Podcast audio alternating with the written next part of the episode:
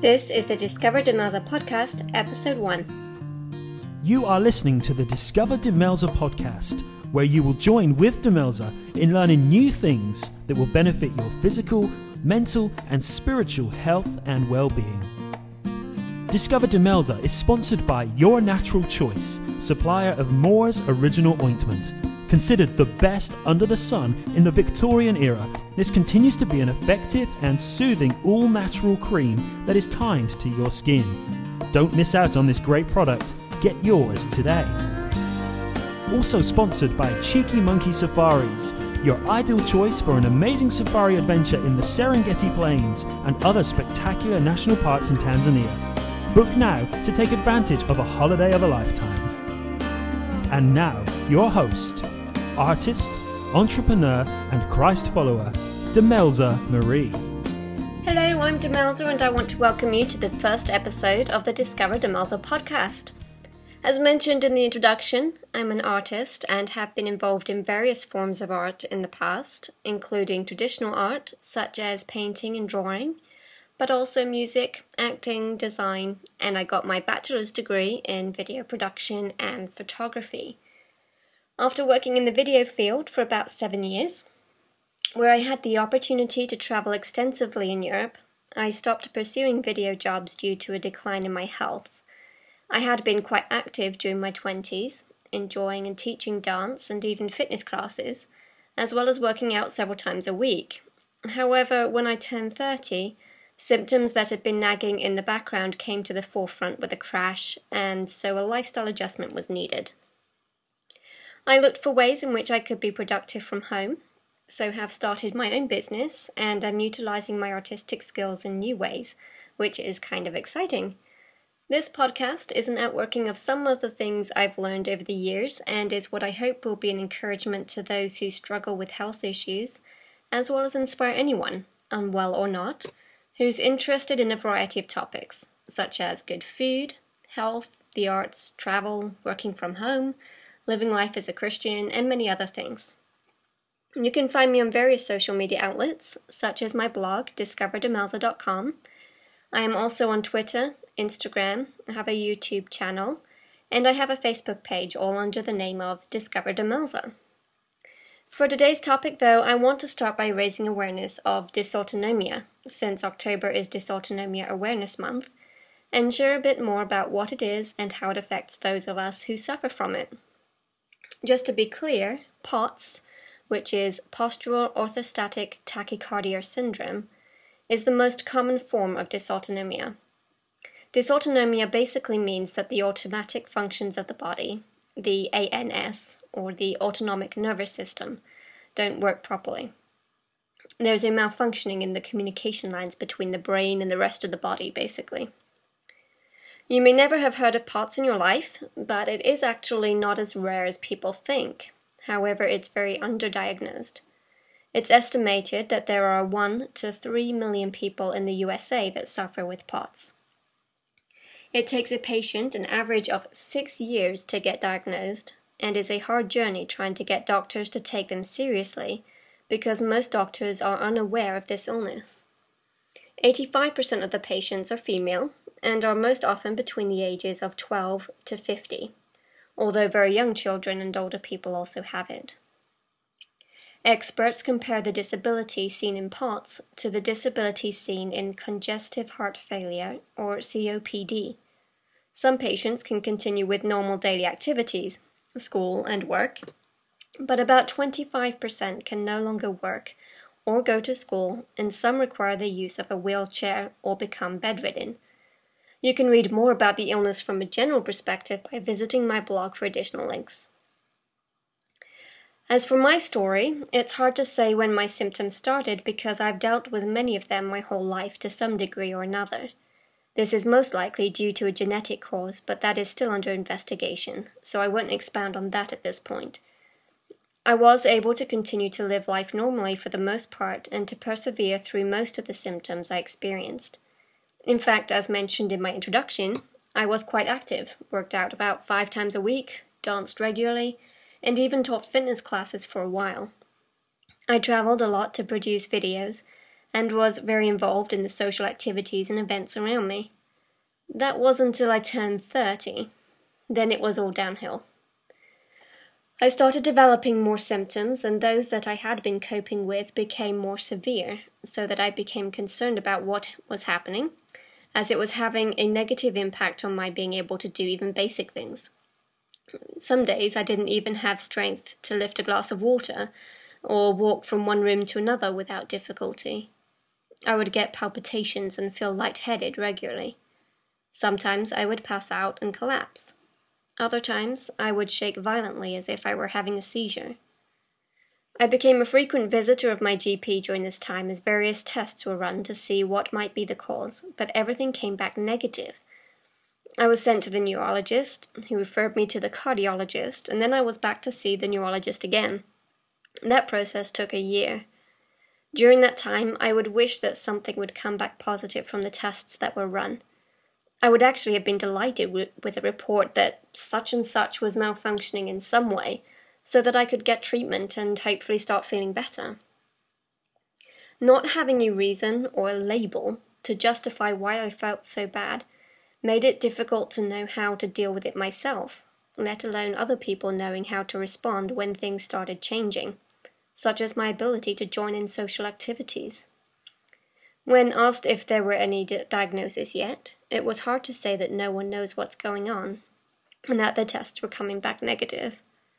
Whether or not it happened in reality, it was easy to feel dismissed or not taken seriously. I think that in my case it was more my insecurity than reality, because I'm thankful to have friends and family that, overall, have been very supportive, even if not really understanding what's going on. I know for many people, however, that's not their story. I was relieved and thankful to finally receive my diagnosis of POTS, postural orthostatic tachycardia syndrome, which is the most common form of dysautonomia, in August 2015. Finally, all the random things made sense, and those symptoms that don't fall under the category of POTS are likely to fall into a genetic disorder that often goes with it, which will hopefully be confirmed in the next few months. I have since joined a Facebook community of POTSies online, and it's been encouraging to engage with others who are struggling with the same sort of things and not feel abnormal. So, what are the symptoms of POTS? This list I'm about to read through is from the Dinet.org site. If you go on my blog, all the symptoms that are in bold and black I personally deal with to some extent or another to show how one person can be affected by so many different areas. I also added my own notes to indicate regularity of the symptoms as of the present time. For this podcast, however, I will just read through the symptoms themselves and just add a few notes here and there.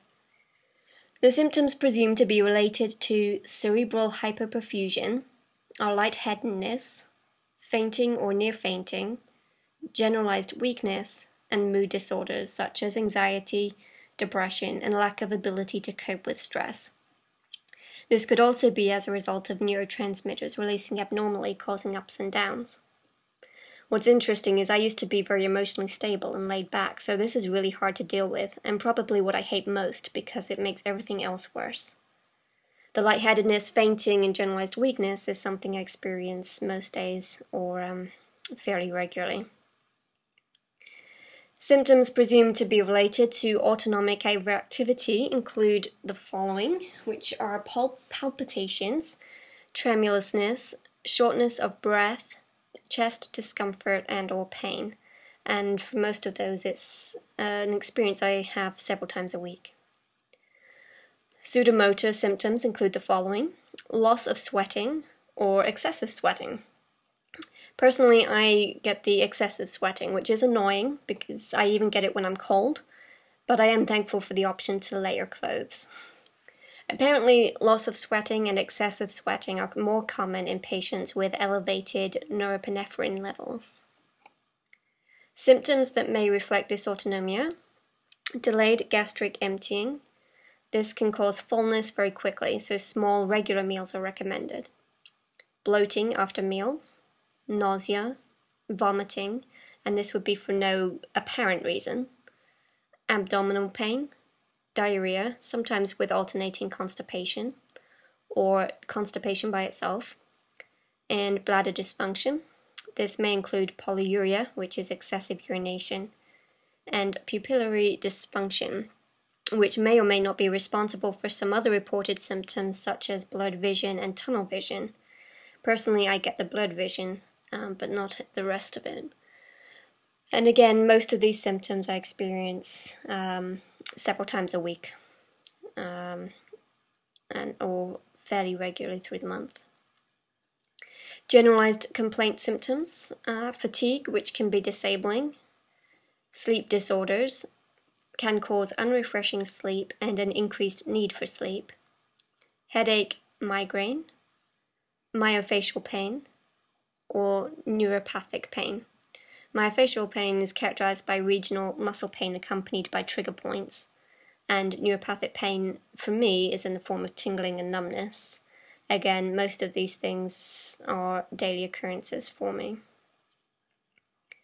Other symptoms reported in research that are not not categorized above include dizziness, tachycardia, exercise intolerance, clamminess, anxiety and other mood disorders, flushing, postprandial hypotension, which is low blood pressure after meals, blood pooling in limbs, intolerance to heat, feeling cold all over, low blood pressure upon standing, cognitive impairment.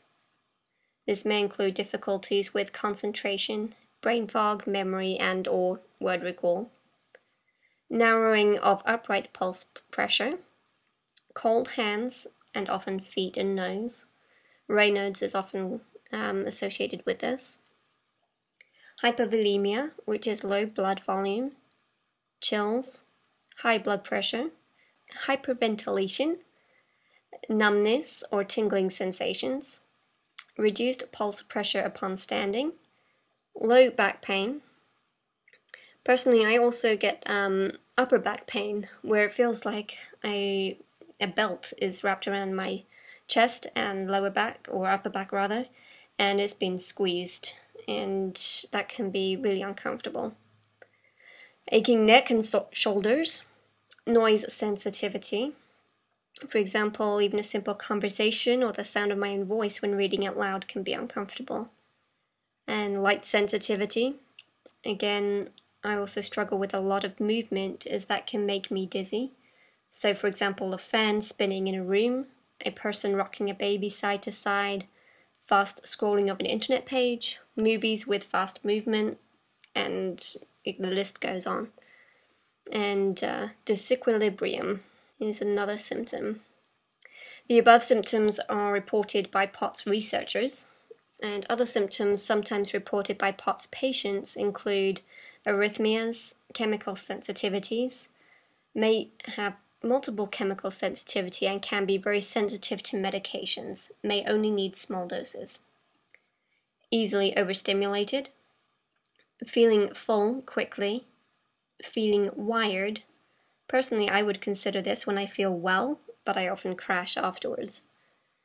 Food allergies or sensitivities, hyperreflexia, loss of appetite.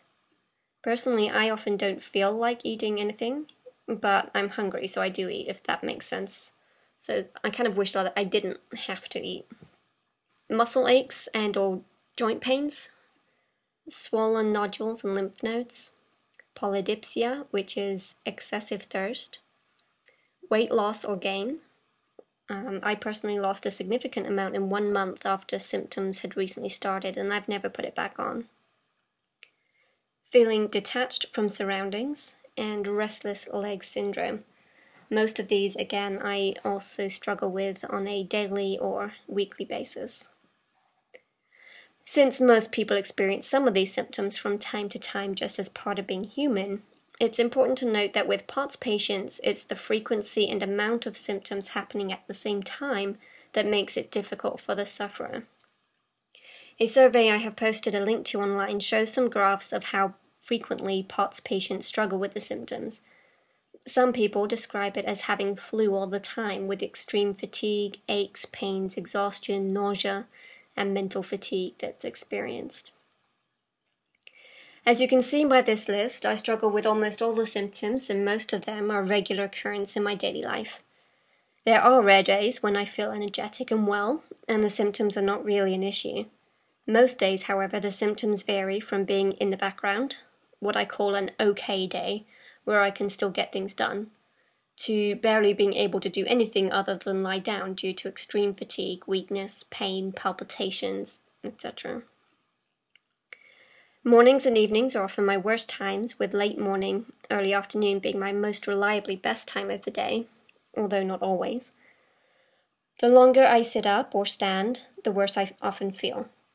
Several people liken the dizziness or the disequilibrium to being on a boat all the time, feeling unsteady or being pulled to the side, so it's not uncommon to be, quote, bouncing off the walls for support. So I've resorted to having an adapted office where I can lie down in order to enable me to feel as well as I can while working. You can read more about that on my blog as well. Unfortunately, this tendency means that I often feel worse when cooking meals or being at church or attending social events. Meal times, especially a main meal like dinner or a Sunday lunch, can make things worse. This doesn't help when wanting to be social since a lot of events are meal related and or they're in the evenings. For me personally, this has meant giving up, at least for the time being and foreseeable future, a lot of activities I enjoyed, such as dancing and most exercise, singing with my church band, and playing percussion. It also makes other things difficult, such as attending social activities with friends, church events, or visiting my family. I can no longer commit to things without having backup plans in place or the recognition that there's a good chance I'll have to pull out altogether. Even when going out and attending events, the sensory overloads can make it challenging to enjoy the time. I often find visuals and noise to be overwhelming at supermarkets, especially cash registers, and social gatherings, which can make me feel bad even if I was feeling okay before. The sensory overload isn't limited to noise and visuals, but also includes uh, sense of smell, and also sensitivity and pain when touched. It's sad to me when it hurts to hold my husband's hand, or I have to break from a hug because it's painful. On my blog, I have a link to a good illustration on sensory overload. These losses and challenges make it difficult to maintain relationships because of the inability to be involved in the same way. It's easy to feel restricted or even trapped because of the limitations. For some, those limitations are constant, and it's a case of adjusting life to accommodate to the new, quote, normal. For others, like myself, it's more irregular, and although we have, quote, good days, it's still difficult because we never know when we'll feel well enough or not, and we can go down any minute.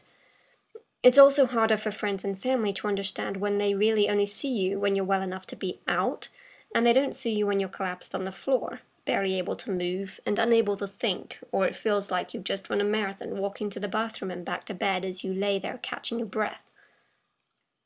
For a lot of people with POTS, the emotions are also out of whack, partly due to the grief process of losing the ability to do things or be involved in the same way. For some, it's compounded by the lack of support and understanding from family members, friends, doctors, work colleagues, who can't understand why the sufferer can't just do stuff like normal especially since they, quote, look fine. However, there is a physical side as well, where not enough bl- blood is getting to the brain and neurotransmitters are not releasing normally, which causes unexplained lows and anxiety, which are often then compounded by external factors such as the circumstances, disappointments, misunderstandings, stress, etc., that may not even have been big issues if the person was feeling well. This is truly miserable for the sufferer, who can get to the point of wanting to give up during those lows, as they often feel very lonely and misunderstood and without hope. It's important not to forget it's also very hard on loved ones too. Unfortunately, there is no cure for POTS at this time. There are drugs that can be used to manage the symptoms, and these vary depending on the root cause and the individual's tolerance and specific needs. Of course, with drugs come side effects, so it can be a balancing act to know which is the worst of the two evils. There are natural, non invasive treatments, such as increasing salt intake, drinking 2 to 4 liters of water a day, exercise, which is dependent on tolerance, and it may be good to have a physio as a guide, especially to start with. Compression stockings, and lying down and elevating the feet when feeling dizzy. Some people will be able to lead relatively normal lives if they implement these things. Others will not notice significant benefits and will continue to struggle without pharmaceutical intervention. A lot of POTS patients develop a certain tolerance for the symptoms they experience every day and will make the most of what they can still do. So, you may find POTS sufferers trying to fit in during the social events or just in conversations, and they will, quote, look normal and may even say they're okay while they're still struggling with symptoms in the background. However, they know that if they don't just get on with it as best they can, they may as well give up. It's not like they can take two to three days off to recover and then feel well again, like one normally would do when feeling unwell. I included here um, some examples uh, of some quotes that I gathered online, and I just want to read some of those for you. These are things that other POTS patients wish other people understood as well.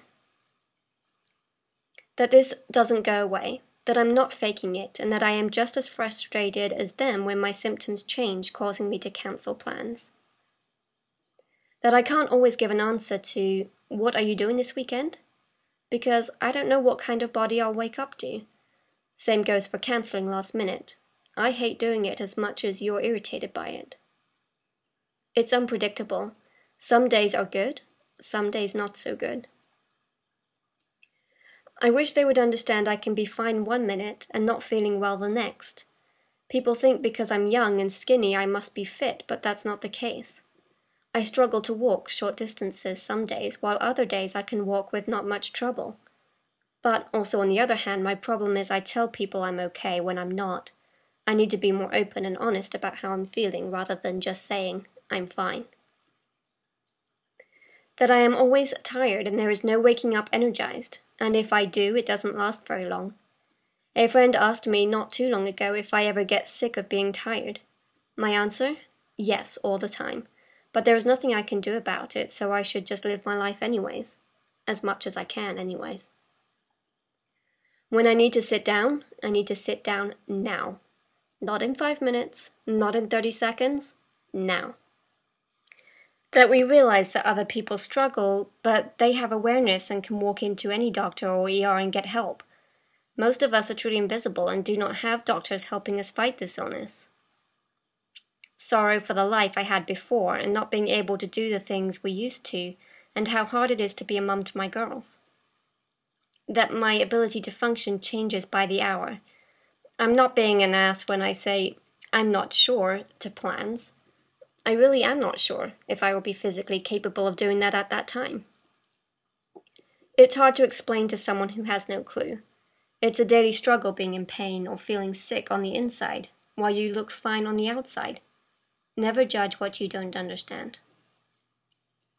Okay, so before I finish, it's also important not to forget the loved ones who are also affected by the illness. It's not easy to watch someone you love suffer.